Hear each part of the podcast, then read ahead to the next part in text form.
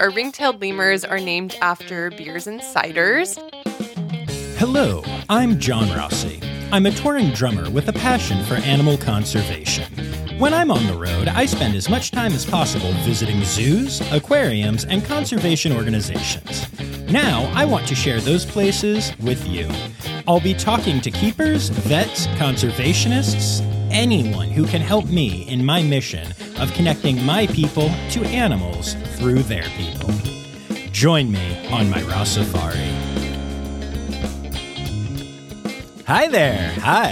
Hello. Welcome back to the podcast whose host has spent more time with collared lemurs than in collared shirts this year.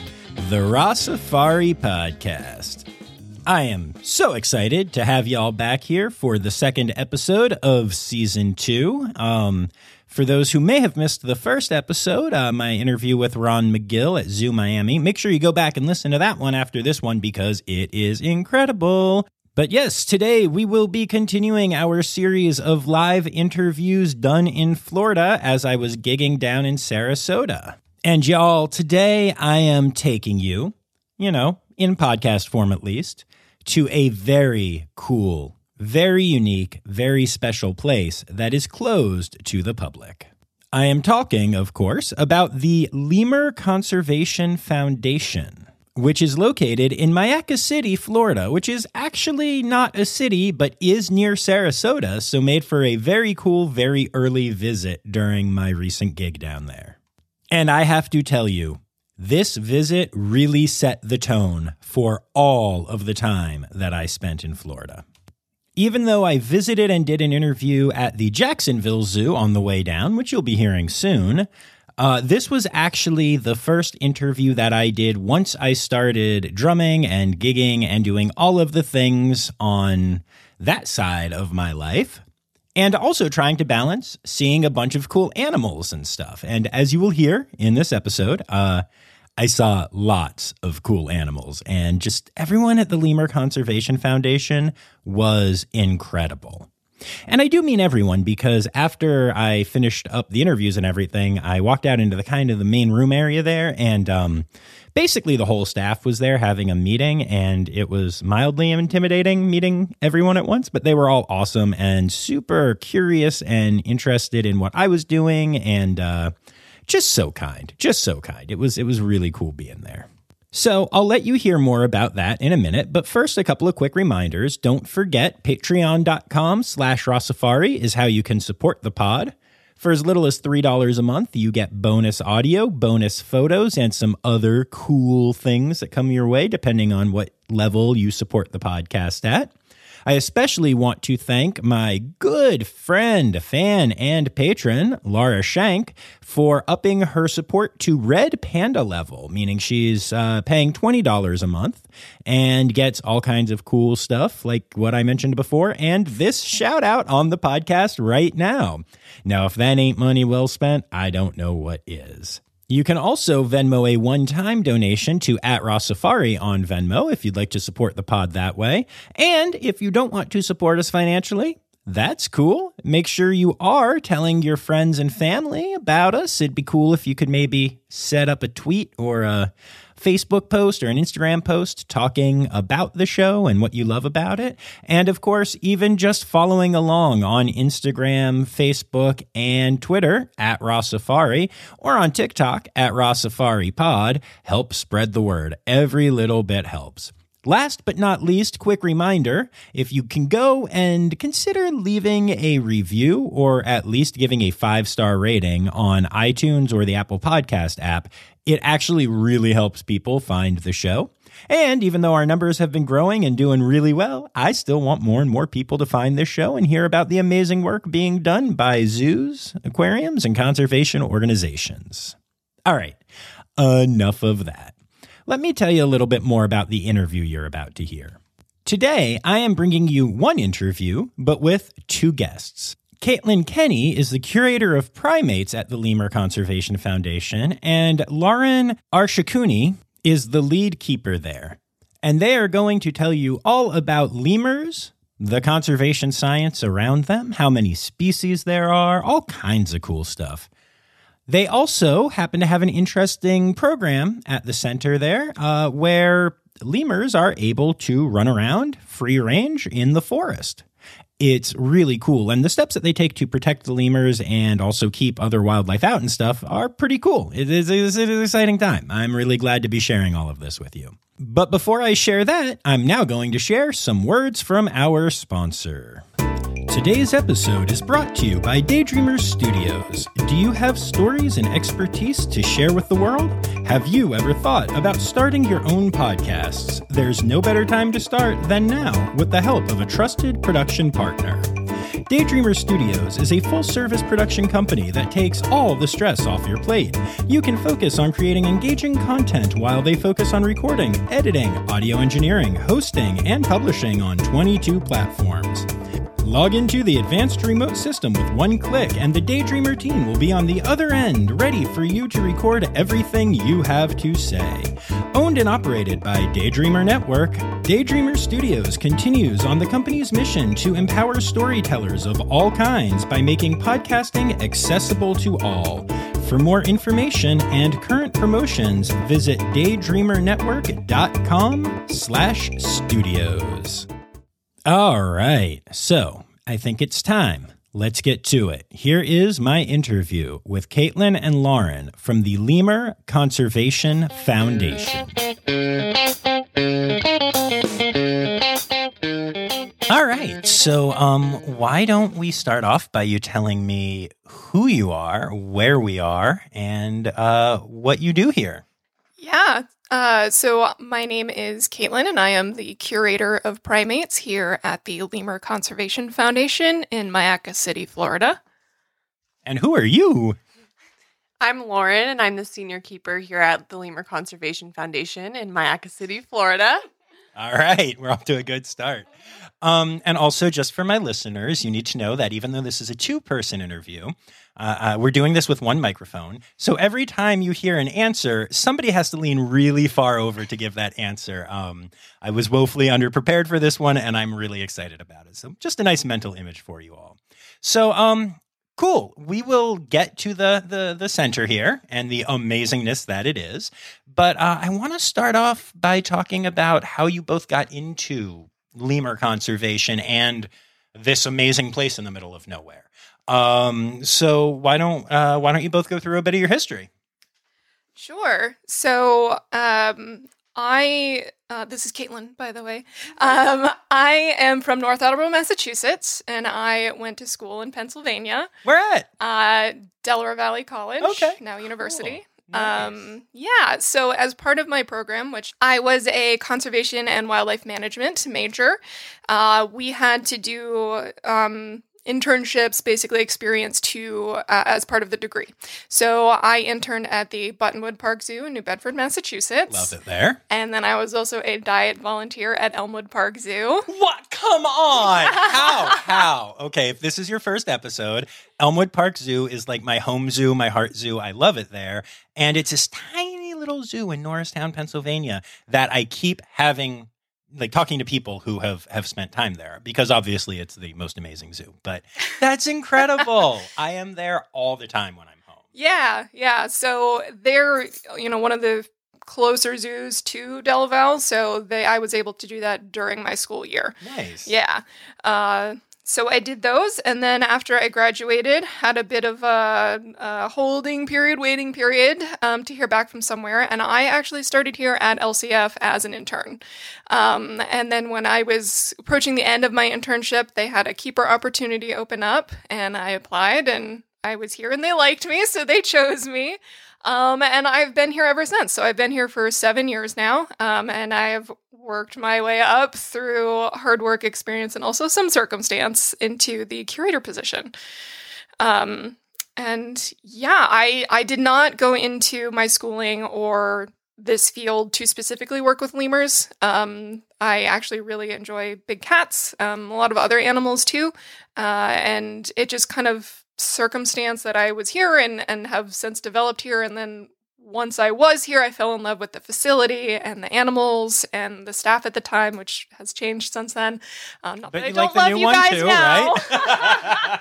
um, but they were a large part of why I stayed. You know, I wasn't going to stay at a facility that I didn't enjoy. right. Um, and a lot of that is your coworkers. So, uh, yeah, and and we've changed and developed so much over the years, and it's it's such rewarding work here. Um, and I've loved staying here.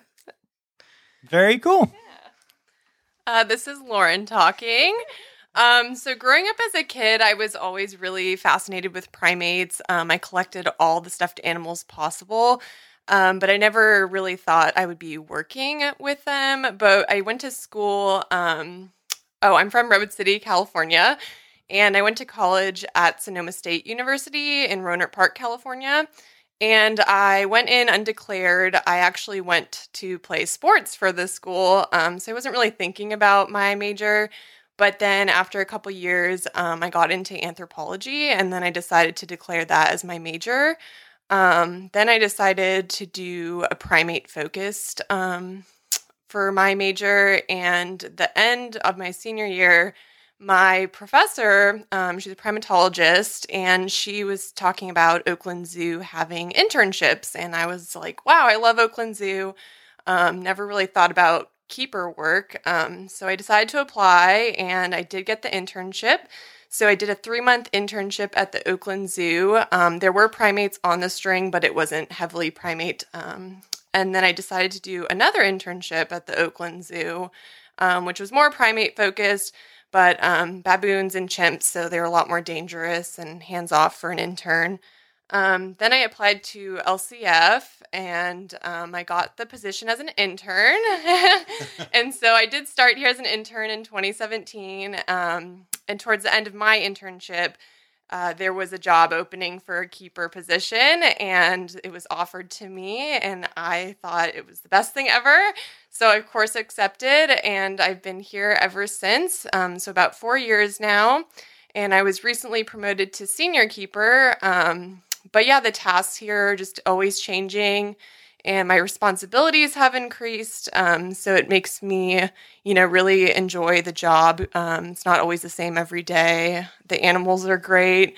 Um, we do have interns, which are always great to have, and it's um, we have interns every three months, so it's just an always changing staff. Um, keeps you on your toes. So I will say real quick that not only were Lauren and I starting as interns, but our other two keepers and our education manager also started as interns here. So what you're saying is, if you want to get into this field, uh, interning is a good idea. Absolutely. Very cool. Um, all right, so let's let's talk about the facility itself. Um, we are in what's the name of this this town again? Myakka City. Myakka City. I had never heard of it. I you, you this is like a hidden gem, and y'all are not open to the public. Um, yeah, I, I have to tell you guys. So we, I, I get this email telling me to come for this interview, and um, it's like, okay, so then you're going to turn right, and you are going to be on a dirt road, and there will be farms, and you will think that you are on the wrong road. You are on the right road. Then you will pass a cow with three spots. And after that, there was actually one instruction that was like, do not turn right. And I'm so convinced that there's like a dragon at the end of that road. I was dying. But um, yeah, this was quite an adventure just to to get here. Um, and then you are suddenly transported to a place where you're in the middle of some woods and there are some buildings and there are lemurs here. And go ahead and describe the facility a little bit more. Yeah, so we have uh, 130 acres out here in the middle of nowhere, Myakka City. Myakka City is a farm town. Um, it's not a city at all, uh, which you described very well. um, yes, we are off of a dirt road. It is actually a private road. It's owned by those farms. So there used to be a very scary sign at the end of the road, and that's when I started writing those directions to everybody saying, no, you're okay, keep going. Um, yeah, but we are 130 acres and we currently have two lemur holding buildings and three free range forest habitats. And those range from about uh, three to four acres is the smallest, up to nine acres is the largest right now. Um, We are currently in our office space, which is the Mianatra Center, which means, um, I believe, learning in Malagasy. And then also on site, we have a couple housing opportunities. So we do provide housing for our interns. Oh, wow. That's really cool. Yes, and that is a drawing factor for all of us. Uh, it's particularly based on where we're located. There is no housing nearby. So uh, it is one of the things we offer. Uh, we also have staff housing out here. Lauren lives out here. I lived out here until last year. Um, and yeah, so that's kind of the general layout. Um, species wise, right now we have 51 lemurs, five different species uh, ring tailed lemurs, red ruffed lemurs, common brown lemurs, collared brown lemurs, and mongoose lemurs. How many total species of lemurs are there? There are over 100 different species in the wilds of Madagascar. Wait, over 100? Yes. Uh, Okay. I now counting here, I think I've seen maybe six or seven species. That's that's fascinating. It's time for interrupting, interrupting, interrupting, interrupting, interrupting John. Hmm. All right, y'all. So I decided to do a bit of a deep dive on this one because, as was explained to me, the reason that they say there are over 100 species is that species are constantly being discovered, and then sometimes as more work is done, it's decided that they're subspecies or they are different species. So the number has changed a lot. According to Googling a bunch of current up to date scientific sources, it seems the most common number given is 110 different species, although some say it's 111, and I've seen as high as 113 and 114. Also, on a side note, I realize I greatly underestimated the number of lemur species that I have seen personally, with my number being closer to 18 than 6 or 7. I just uh, wasn't thinking about all the various kind that I've seen when I was doing this interview. But anyway, that's enough about lemur species count for now, and so uh, let's get back to the interview. Um, and I had never seen the common brown or the uh, the collared before coming here. Um, so wow, that that's so much to even take in. Um, uh, are they all in trouble? Are they mostly in trouble? Are there some species that are just killing it right now? yeah, so lemurs are considered one of the most threatened groups of mammals on Earth. 98% of those over 100 lemur species are threatened with extinction. Wow. And 33% of those species are critically endangered. Uh, and those numbers are up from their last um, kind of analysis back in 2008. 74% were considered threatened, and now it's up to 98%. So they are facing some pretty critical uh, issues over there right now. Cool, and we'll definitely get more into that. Um, but just just from a numbers game, um, I'm curious, and I don't know how much you'll even know about this, but um, you know, you can go to any zoo and see ring-tailed, and a lot of them have red ruffed, and occasionally you'll get like crowned. I've seen at a few places. Um, but why are so few of the lemur species um, common in zoos? That's a great question, and the kind of most simple answer is many of them are so specialized for envi- their environment in the wild that it's not really possible to replicate it in a captive setting, particularly um, the larger species like the Indri, the silky sifaka. Those guys are so specialized for their habitat and their diet that it's just not possible to maintain them in an ex situ population. You have to protect them in the wild. That makes sense. Um, so how many? Okay, so let me ask you this: what what is a lemur? Um, knowing that there are over a hundred different species and stuff, like what makes a lemur a lemur at the most basic? Uh, yeah, the most basic. I mean, lemurs are primates. Um, they are prosimians, which essentially means pre-monkey. Um, their ancestors, or what you know, other monkeys and apes uh, evolved from, and they stayed the way they are more or less because they were isolated on the island of Madagascar. They weren't facing the same evolutionary pressures as species on the mainland. So they were able to split into all these different species and specialize into their habitats as lemurs versus kind of evolving and becoming higher primates. Uh, and then another fun fact about lemurs um, that makes them unique among primates is that majority of the species, the females are socially dominant over the males, and that's not something that you see in most other primate species. Cool. All right. So feminist uh, uh, prosimians, feminist prosimians. There we go. Are are how you would describe lemurs. I like it. All right. Very good. Um, yeah, so let's let's get into a little bit about what your mission is here. Okay. So so take me back to to maybe the founding of this and and talk me through a little bit about why you're here right now. Yeah, so our mission here is that we are dedicated to the preservation and conservation of the primates of Madagascar through managed breeding, scientific research, education, and art. Uh, and all four parts of those are really important to our founder, Penelope Bodry-Sanders. Uh, she founded LCF in 1996 on paper, and then she had to work to fundraise and find property and all of that. So the original lemurs came to our facility in 1999. And Penel is still involved to this day. Uh, she was our executive director for many years. She lived out here on site for many years. Um, she's kind of quote unquote retired from us for now. She does still live down here. She's in Sarasota and she does come out still quite frequently, but she's not as involved into the day to day running of the organization anymore.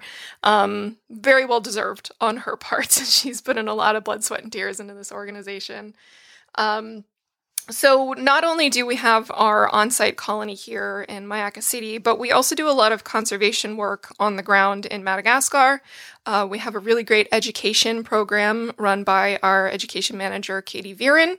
Um, one of her key things is our Ako conservation education program. So, anybody zoo or teacher or other education professional who's interested can go to our website, a little plug here, um, and apply for a free kit. Um, and it comes with um, children's books, it comes with lessons plans, there's an educator's guide, uh, and it's a really fantastic um, kit that encompasses all sorts of lemur related education stuff. Um, and then also in our mission statement is art. And that's really close to Penel's heart because Penel is an artist by trade. Uh, and she really loves drawing people into conservation by using art. Um, you know, numbers and statistics are great, um, but sometimes they just kind of float over people's heads. And whereas you can show them an image, either a photograph or a painting or a sketch or what have you, or even music, you know, um, other forms of art that's not just visual, and really draw people in and affect them in a way that uh, makes them care. Probably a little more than numbers do sometimes. Definitely. I am a big, big fan of art, obviously. It's kind of what I do. But um yeah, and when when you first walk into the the office building here, um it, it's just an amazing collection of lemur art and um it, it's it's really incredible. I mean, there are drawings and watercolors, and um, it really sucks you in uh, yeah, it's very cool to see that. And I think that's pretty unique uh, to have art as part of a mission statement for a conservation organization. So that that really excites me a lot. Um, yeah, very, very cool. And then, so you said that you do science as part of this as well. Um, obviously, just conservation itself is a science and and taking care of animals is a science but um, what other ways do you contribute to the scientific understanding of lemurs yeah, so in particular, we do a lot of scientific research. Um, we've done behavioral studies. There, have, and by we, it's us, but also visiting researchers. Um, we have field schools come in. So these are usually college groups from various universities that instead of going on spring break and partying, these students sign up for a class that they will come to our facility for the week. They will learn how to do field research methods. They'll learn how to do ethograms. They'll learn um, what goes into nutrition and diet of a managed population. Um, they spend their days out in our forests um, throughout the year. Uh, they have to deal with all of that entails. Um, and then we also have, you know, doctoral students, we'll have master's students, we have postdocs come out. Um, all of this research, uh, like I said, or started to say, uh, behavioral research, we've done cognitive studies. There was a scent based cognitive study um, that happened over a couple of years that was just recently published, uh, which was really, really interesting. Tell me a little bit about it. Like at its most basic, like what, you know. Were you a part of that? Or was that that was Katie and I was Tiffany? the end. Okay. Uh, yeah. So the the part that we were most involved in was uh, the actual study part because she actually needed our help for this. So she did. Um, this is Dr. Elena Cunningham from uh, NYU, and she did. Uh, they were actually Chinese takeout containers. Some of them were empty, and some of them had cantaloupe in them. And she would do the same location with the cantaloupe. Um, we did like a learning period of like a week that every day they would be shifted inside. Um, she would bait the area with these boxes. They would go back outside and to give them a learning time to learn which boxes were baited. And then over time, she would begin increasing the time that they were offered again. So one day later, two days later, three days, up to I think three months, six months, etc., uh, to see if they remembered which boxes were uh, the baited ones.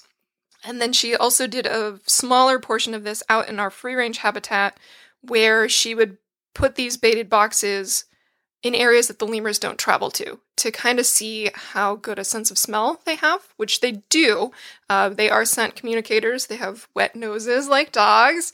Uh, and, you know, it, she has a video that we have on our server that's really interesting of the ring-tailed lemurs, a group of eight or nine just walking down the pathway, and then you see the one in front kind of stop and pause, and then she just takes off into the brush, and she's running for that cantaloupe that she got a whiff of, and in that instance, that was not something that was there constantly. It was it was a completely new novel thing, and she smelled it and just went for it. Um, so obviously, the details of her paper are going to be a little more in depth than that, much more scientific than that description. But that was a really cool long term study that we were a part of out here. Nice. Very, very cool. So, we have 51 lemurs here. What's it like taking care of 51 lemurs? Let's let's talk about this. Tell me about your keeping. Um, yeah, so we do have two um, buildings, and basically a normal week would be that um, a keeper would work at one building for the week, and then the next week they would work at the other building. Um, so one of our buildings has a greater population of the lemurs just for its size, um, and it has two um, forests that are occupied. But um, basically, a day to day is going out, checking on our colony, feeding everybody, medicating whoever needs to be medicated, um, cleaning, enrichment. Um, but yeah, right now we do have a couple of infants, and they're definitely growing quickly, getting off of mom um, if they are on mom. And it's definitely always uh, an exciting day. Nothing is ever the same as the previous day. Um, but yeah, it's it's nice because we aren't open to the public, so you do get to put most of your focus on the animals, their welfare, um, their quality of life, and you're able to do your job without focusing on other um, other aspects of the environment. Um, so that's why I really enjoy working at LCF. Um, I get to put all of my focus on the animals that I get to care for. Cool. And um, so tell me a little bit about it, just as far as like you know, lemurs in captivity. What are these? What are what are they eating, and how frequently, and what kind of enrichment do you do, and all that fun, you know, zookeepery stuff. Um, yeah, so they do have a really um, big list of diet enrichment items that they can get for produce, um, a lot of fruits and vegetables. um, anywhere from watermelons and other melons. Um, they do get, you know, strawberries, blueberries, grapes are definitely a favorite, bananas. Um, but a lot of them also like sweet potatoes and cooked parsnips. Um, but uh, our enrichment, we do have an enrichment calendar. Um, since we do have 51 individuals, it, it is hard to come up with enrichment for the entire colony. Um, so having an enrichment calendar is really helpful for us. Um, and anything from foraging or olfactory scent, um, new items, switching around pillow pets. They do love their pillow pets. um, but yeah, and even our uh, free ranging lemurs, the forest is their enrichment. Um, they get to climb trees, they get to smell new things, they get to see their neighbors. Um, but yeah, enrichment is a huge part here. And that's honestly one of my favorite things that we do. Um, seeing them interact. Um, our mongoose lemurs are probably our easiest to enrich. Um, you could move anything in their enclosure, maybe a foot away, and they would think it was brand new. um, but yeah, and then we do have um, we have been training. Um, I actually was able to ultrasound train one of our um, moms this year, um, and I was successful at it. And it was nice, was congrats. Thank you. Um, definitely my biggest accomplishment. Um, but all you know, all props to her. She was amazing. She's also very food motivated.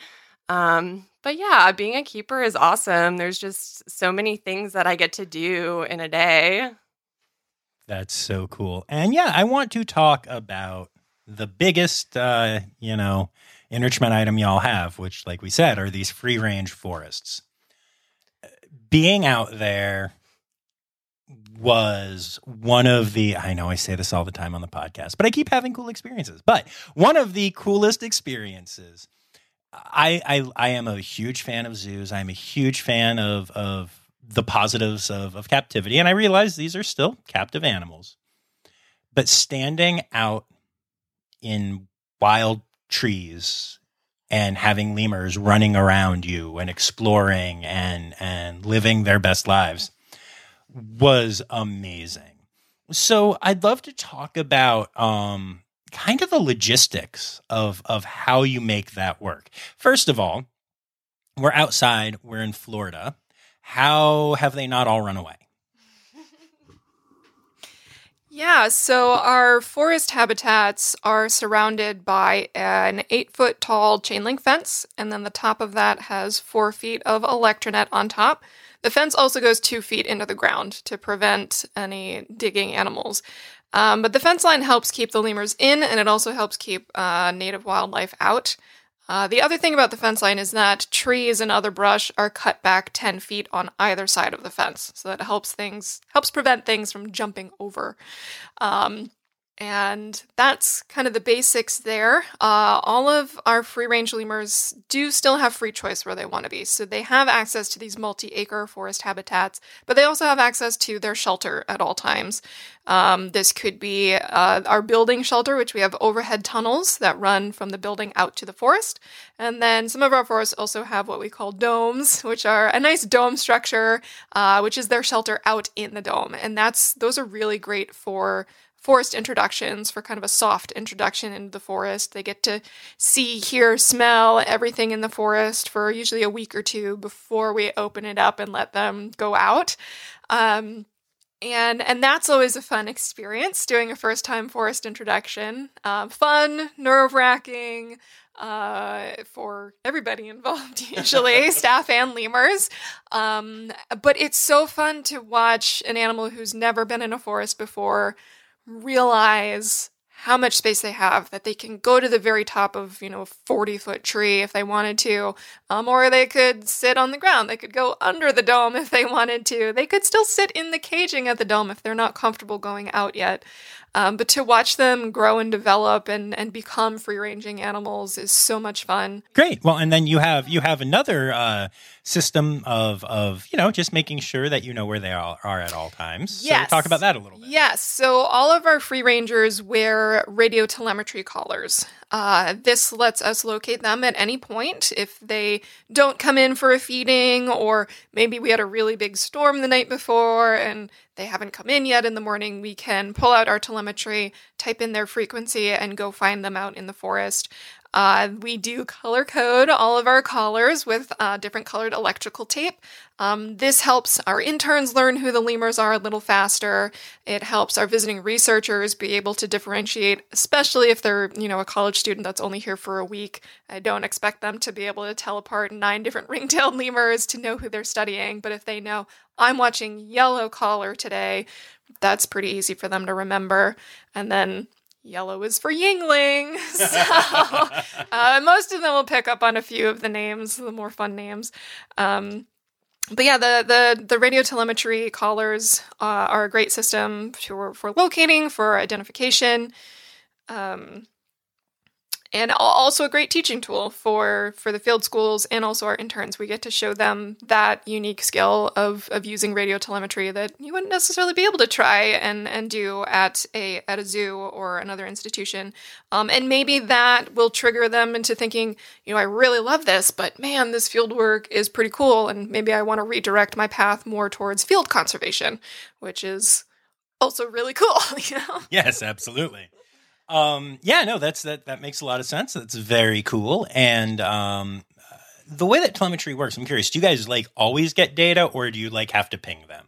We have to ping Okay, them. okay. So these are not GPS collars, which do exist, but they are much more expensive. Right, right. Uh, and for the number of collars that we use, uh, which can range from, you know, mm, five at the utmost limited um, to probably 30 or 40 even at our highest points. Um, you know, I, I can't afford 40 $500 radio collars. Fair, fair, yeah. Um, that yeah, no, that that makes sense. But that's cool. Um, and that's just a great way of of being able to to keep track of your free range lemurs. Free range lemurs. I think I just figured out the episode title. Anyway.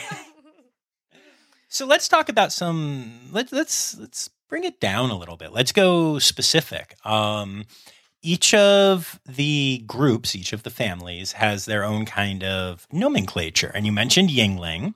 So uh, let's let's talk about some of the more fun uh, naming uh, systems y'all have here. Yes, so all of our species here have a name theme. Um, so our ring-tailed lemurs are named after beers and ciders. Um, and then we have our common brown lemurs, which are named after wines. And then we have our collared brown lemurs, our French names. And then our mongoose lemurs are Spanish names. And our um, red ruff lemurs are Malagasy names. What is Malagasy? Uh, Malagasy is actually one of the spoken languages in Madagascar. Very cool. And um, yeah, it, it's kind of funny to hear. You know, we're out there and we're we're hanging out with these lemurs, and it's like, hey, Yuengling. And then suddenly you're saying some name that is uh, in a language I've never even heard of before. And I, this is very disorienting, but uh, entertaining. Um, my favorite were the wine names, personally. I, I enjoyed that. Um, and so tell me about some of the individual lemurs here who are who are stars. I I now have a a personal favorite red ruffed, and uh, if you would tell me about about well both of them really, uh, yeah, tell tell my listeners about those, and then maybe some of the others that are more um, personal. Um, I'd like to say that Molson is definitely my personal favorite. Um, he's actually um, a male in one of our free ranging forests. He's a ringtail. Um, he's definitely not anywhere near dominant, um, but he likes to relax and um, he definitely does many things in the forest that is always good for a great picture. Um, but we also do have um, we have training stars. Um, one, for example, would be Schaefer. Um, he's one of our ex pets, but um, he's definitely done great things in training um, thanks to our education manager, Katie. Um, he's lost a lot of weight. He was um, overweight for quite a while and didn't have a lot of energy um, to do much of anything. Um, but now he's always running around his enclosure. Um, he's dropped a significant amount of weight. I definitely think his behavior has changed for the better as well. Um, but we also have a lot of mom stars this year. Um, some So many moms.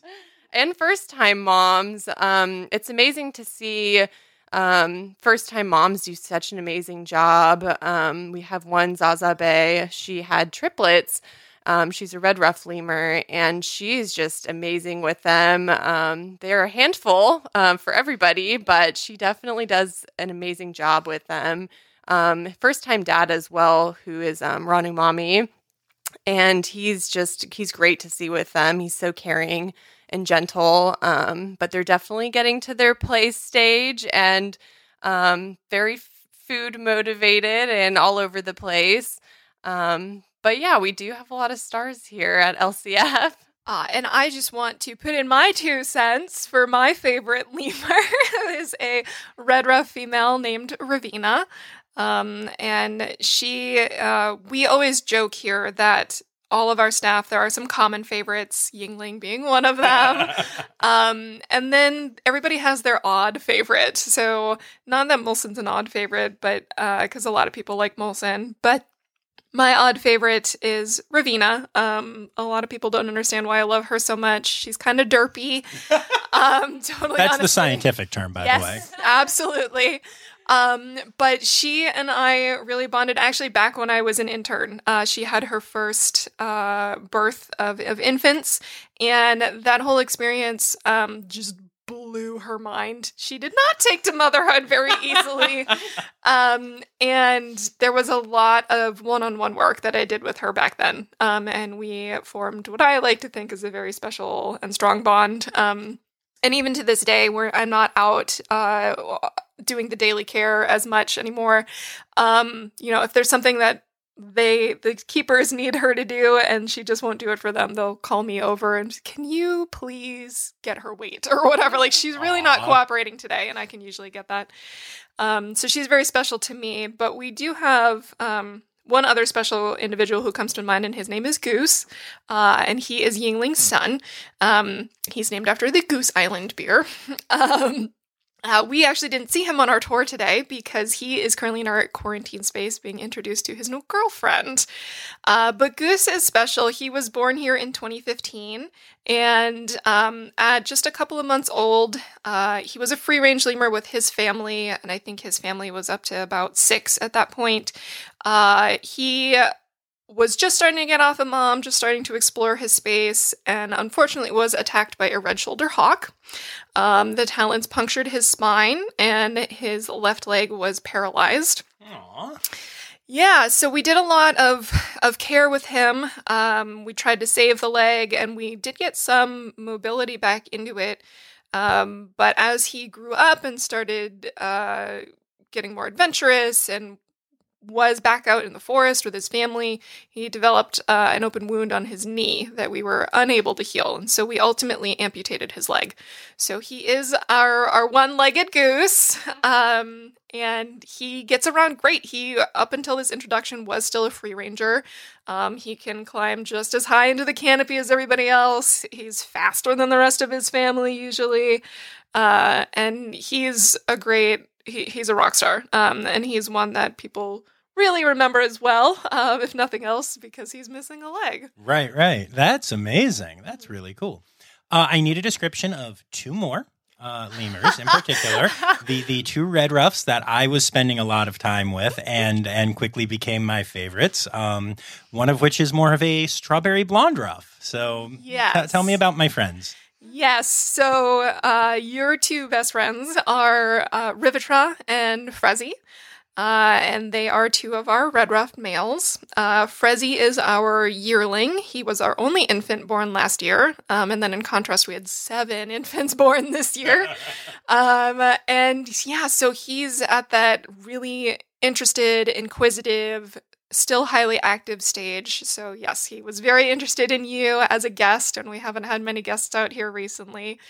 And then Rivitra is our strawberry blonde. So he is a very light colored ruffed red ruffed lemur, uh, and he was one of three born. Uh, he was triplets uh, with his brothers, and his brothers were normal colored. So um, you know, it's not like he's some sort of weird hybrid that we couldn't quite figure out or whatever. He is pure red ruffed lemur, and he's just got this odd genetic mutation that makes him this fun strawberry blonde color. Um, but yes, he's gorgeous. He also has kind of greenish blue eyes, where the normal for ruffed lemurs is more of an orange. Uh, and he really does stand out visually. Yeah, he really does. There, uh, there will be photos on uh, on Instagram, and um, yeah, I've I've never seen anything like it. It is really gorgeous. Um, and then, so um, you mentioned briefly pets, and um, let's talk about this for a second. So, in Florida, you can have a lemur as a pet, but this is highly frowned upon. We are we are not fans of uh, lemurs as pets. No one in this room is is a fan of this idea. Um, and uh, let's make it clear, y'all do not exist to just take in pets. That is not how this works. You have taken in some in the past, but um, if you're listening to this thinking I need to get rid of my lemur, that is not the place to do it. Uh, I want to be super clear on that. Um, but also, you seem to have noticed a bit of a trend with some of the the pet lemurs that have come in. So, talk to me about that a little bit. Yeah, so we do not support primates as pets, any primate, but obviously for us, lemur specific. Um, and there is a variety of reasons for that. Um, lemur wise, you know, lemurs need other lemurs. They are social species. They have complex social groups that you just can't replicate if they're the single lemur in your household. Um, they are wild animals. You know, they can't be tamed. Um, they do carry potential zoonotic diseases, which can easily be transferred to humans, especially because they are other primates. Um, purchasing lemurs, even if it is, you know, in a legal sense, you know, from a pet store or whatever, it is still promoting the illegal pet trade in a way. Um, and even more the illegal trafficking of animals. Um, the continued demand for pet primates fuels illegal capture and trade of those animals from the wild, whether you know it or not. Um, and they are can also be an invasive species. So there are released slash escaped primates living in the wild here in Florida, including rhesus macaques and vervets. Okay, I'm not really laughing because that annoys me, but it, you just it threw me. I cannot believe that there are macaques and vervets living in Florida. Yes. Oh, okay. Yeah. All right. Yes. Yes. The rhesus macaques uh, are a herpes positive population. Fantastic. Good work, everybody. Yay. yeah so you know there's there's all of those reasons um and the ones that we tend to focus on uh are are more of those social reasons um, because they reflect more on our expats here. So, our expats do have more issues with social interaction, particularly with humans. And that was why they were given up. Uh, when they reached the age of sexual maturity, which ranges from like two to three, maybe even up to four years old, um, usually two to three, they started to become aggressive to their their humans uh, and were ultimately given up. And that's you know that's not uncommon story for a relinquished pet lemur. Um, it's usually because they become aggressive as they get older. Uh, and that's we believe usually relates back to that that social system that they don't really have and then they don't really know as they get older how they fit in with your human family kind of thing um, to really simplify it. Uh, so yeah our we do have a group of we have two ex-pet ringtails and uh, one ex-pet common brown who lives with her son who she was pregnant with when they were confiscated. So the browns were a confiscation the ringtails were relinquished to us. Um, we work them protected contact because they are aggressive towards humans. Luckily, over time, um, and these individuals have been here for over 10 years, we were able to, over that 10 year span, um, work with them to at least be able to live with each other and have, you know, lemur socialization. Um, but it's not easy. And a lot of these pets come in with a lot of, you know, social issues. Um, and our facility was just not built to uh, be able to house them, be able to do these long term introductions, things like that, because that's not our focus. Um, the ones we have were very special cases um, back in the day, and we have since developed and grown enough that we, we really can't afford to bring them in anymore. But we do work uh, with the North American Primate Sanctuary Alliance uh, to help anybody who contacts us. Uh, we will usually direct to NAPSA to help them figure out a good placement for their pet primate. Very cool. I mean, you know, not the whole pet primate thing, but the fact that you're willing to help out and that there are groups that do. And uh, yeah, um, I know everyone listening knows this, but um, yeah, no, no, no panda pets, no primate pets. Stop it. Go to zoos. You know, support good places. Yeah, this is pretty important. And speaking of good places, um, as y'all know, I'm a big fan of accreditation. And despite the fact that this is a closed to the public conservation facility, y'all are AZA accredited. That's really cool. Yes. So technically, we're AZA certified. Aha, certified, not accredited. what is the difference? Um, uh, essentially, the difference is that we're not open to the public. So there's that whole part of the accreditation process that we don't have to go through. Makes sense. Yeah. But as far as the animal care stuff, all the animal care stuff, we are held to the same standards. We have to go through all of that same inspection process. Uh, but that, yeah, we are an AZA facility. So sick. And are part of the SSP. Yes. Yes. Yes. And and I think that's important to mention because we've talked about breeding here a lot. Mm-hmm. And um, you know, we're talking responsible, genetically diverse breeding. Um, and you're actually the uh studbook keeper, am I remembering correctly? Yes, for yes, ringtail for ringtails. Yes, mm-hmm. yes. That's really cool. So um I did not know uh, that that you could be a AZA certified uh, institution as a conservation organization. Um, I'm really excited about that. And and you guys must be really proud of that. We are. We definitely are. Uh, I will say, you know, when we first opened, we were not. Um, but uh, over time um, and as we grew, that was a big important part uh, to our founder um, was to be uh, certified to have that standard, um, both for ourselves and to you know say to the world we're legit. um. no, that sounds silly, but it's so true, especially in the world of Blackfish and Tiger King and all of the crap out there right mm-hmm. now. Um, I mean, I know you guys listen to the uh, My Case for Zoos, you know, and that kind of thing. Um, it, it's just really frustrating uh, trying to do this good work and having people that don't, you know, often have the the the best intentions, but um, don't really understand it, don't get it, and stuff. And having that certification, like you said, it gives you an added. You know, there are some people who will say, "Well, no, the AZA is corrupt too," and whatever. but we can go down conspiracy theories all day. But that is really cool, and and I think especially. Um, having free ranging lemurs in Florida sounds like a real bad idea if it's not done right. right.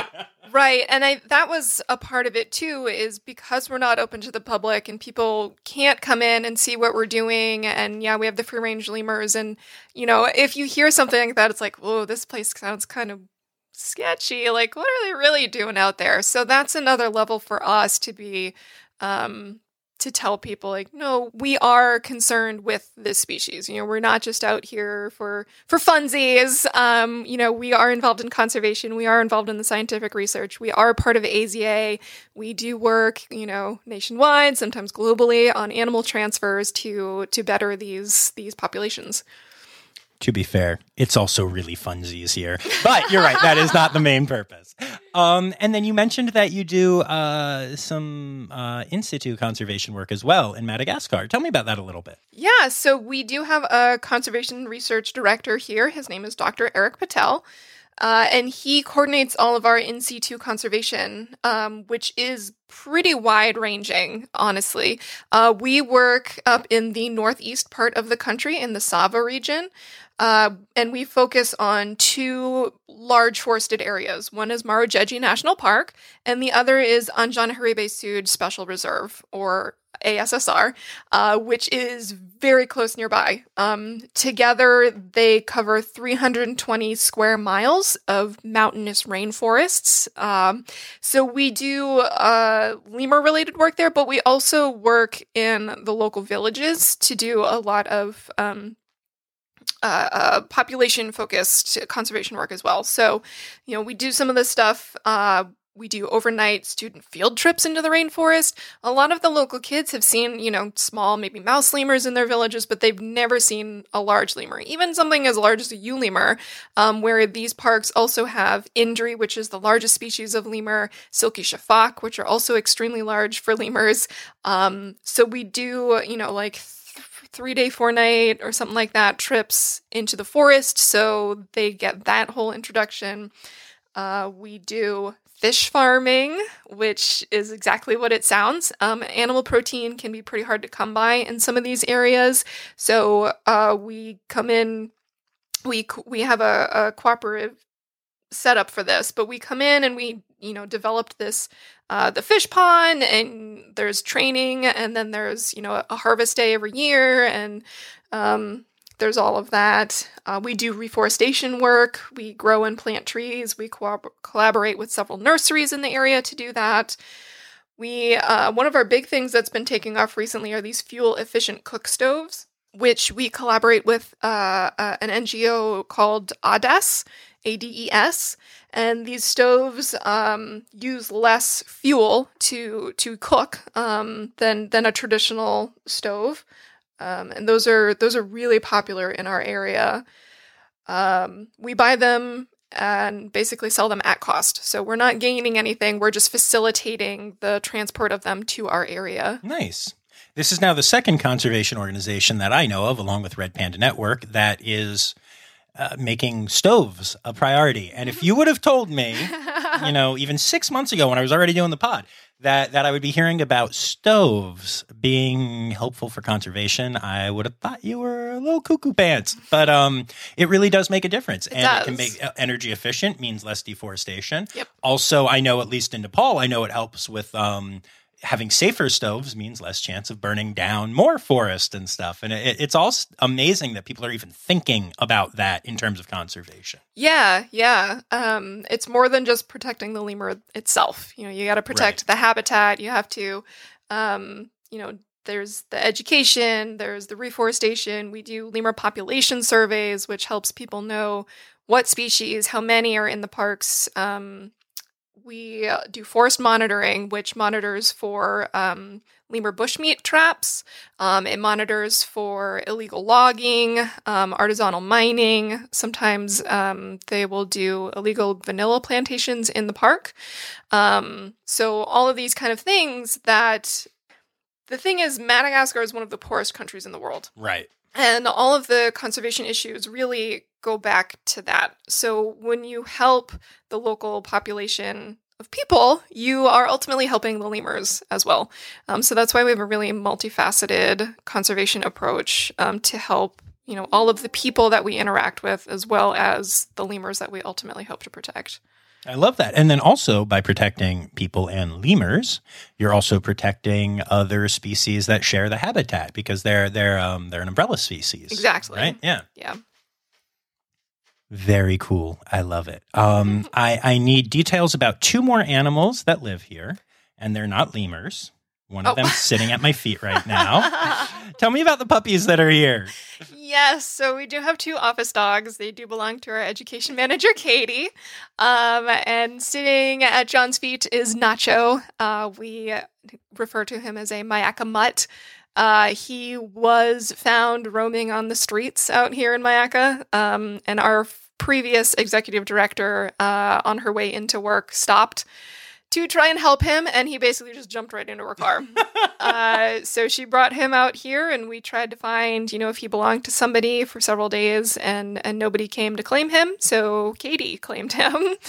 Uh, and then the other dog who uh, decided to not participate in the interview is uh, Nanya, and she is a um, a mini beagle uh, who Katie recently took in as well. Um, She, she decided not to participate in the uh, interview because she thought it was Nanya business. uh, this will be my last episode, folks. It's getting shut down after that one. well, that is actually why she's named Nanya. oh, really? That's Yes. amazing. Oh my And gosh, also- that's amazing. Nacho business. Oh, I didn't even think of that one because obviously I just think of nachos. That's amazing. That's so great. Um, and uh, I bring this up for two reasons. First of all, if you ever know a musician who is out on the road and you have the chance to let them meet or pet your dog, just know that it is hugely helpful to us because I miss my puppies.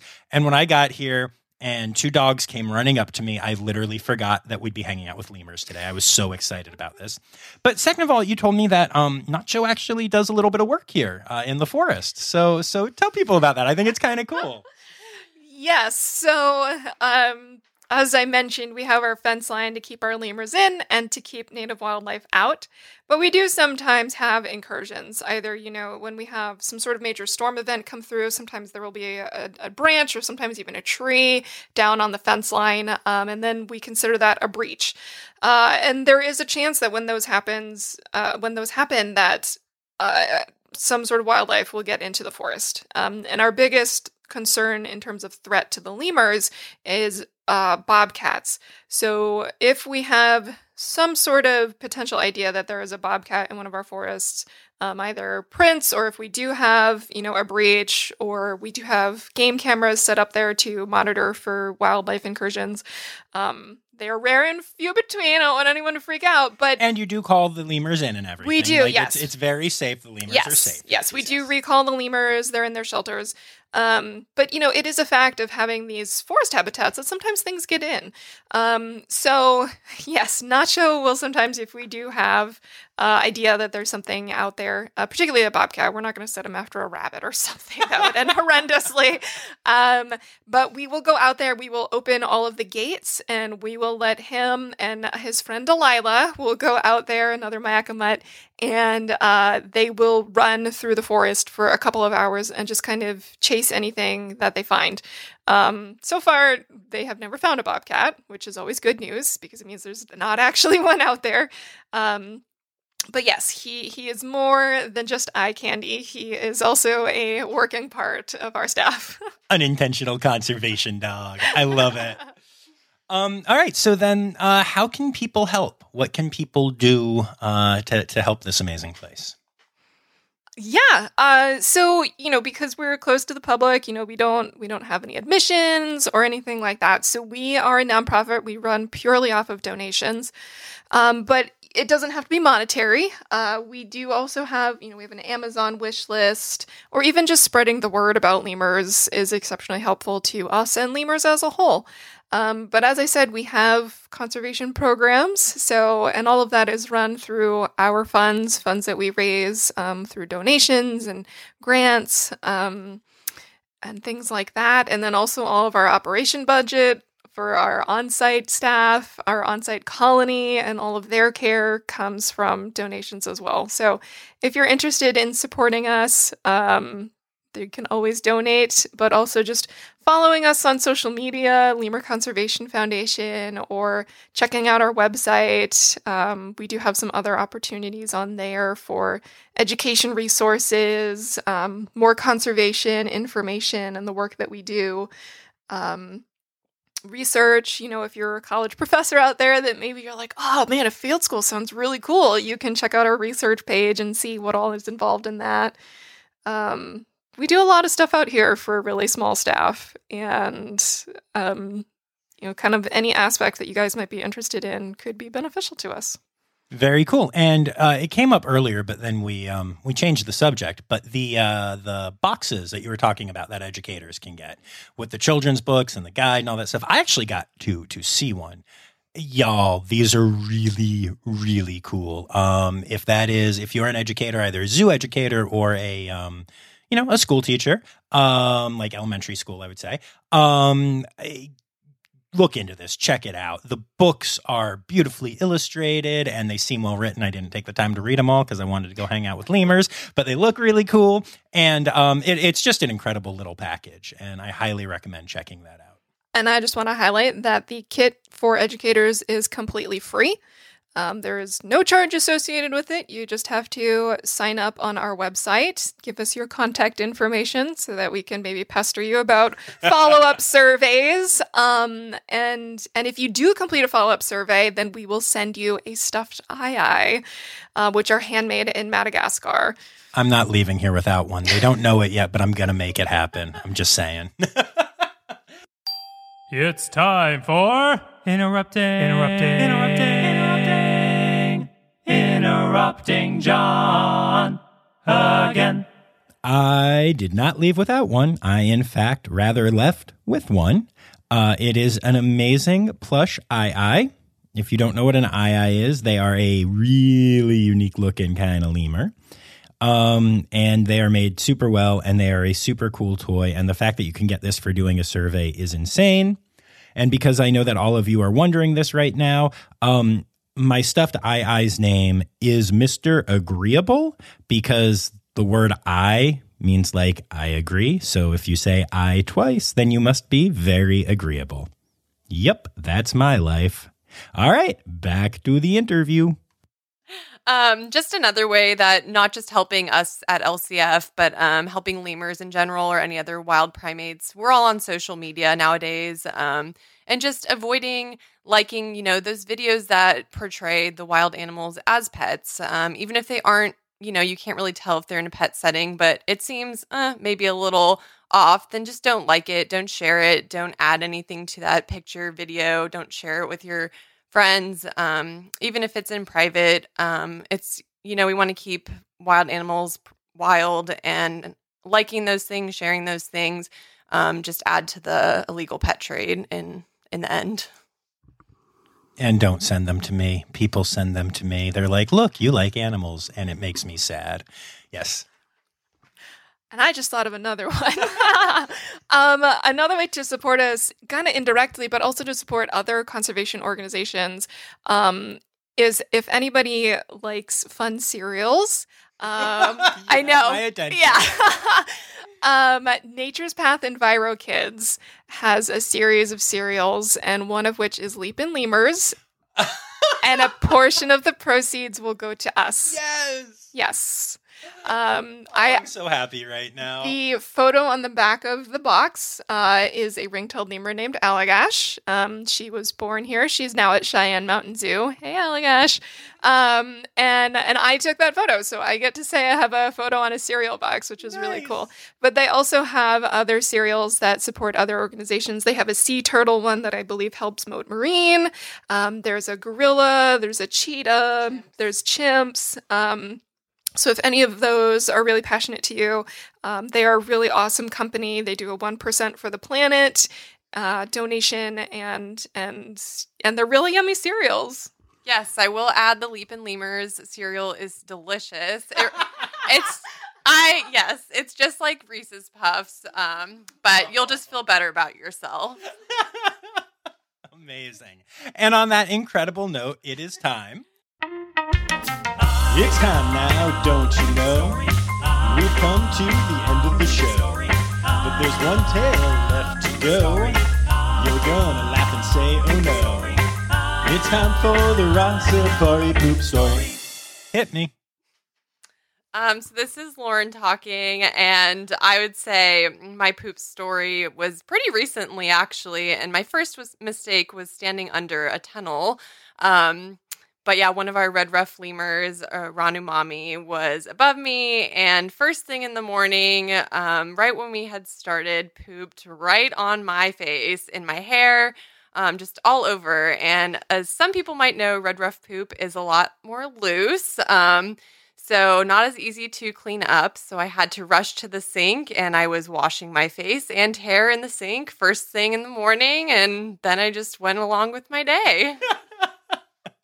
amazing. Thank you so much, both of you, for doing this. I, I this has been amazing, and y'all, I just I have to tell you. As you heard it mentioned on here, they gave me a tour of this place and it was incredible. They gave me two hours hanging out with the lemurs and then did this interview, which is over an hour long. So, um, just thank you both. That is such a commitment of time. And, and I, I I am having the best day. This has been amazing. Thank you. We haven't had visitors out here in a very long time, so we were more than happy to do it.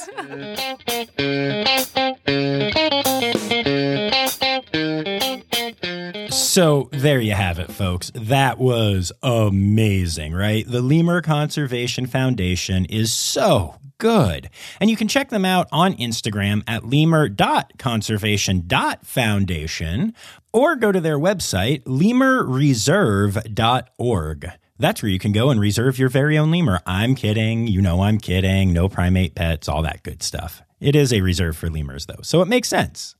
Anyway, I cannot stress this enough. If you are or know a conservation educator or even just like an elementary school teacher, send them to lemurreserve.org. Get your little packet with your cool books and everything. They're really neat books. And then fill out your survey and get your own Mr. Agreeable, your own stuffed aye It's really, really cool. The, the stuff this place is doing is just next level. It's so awesome.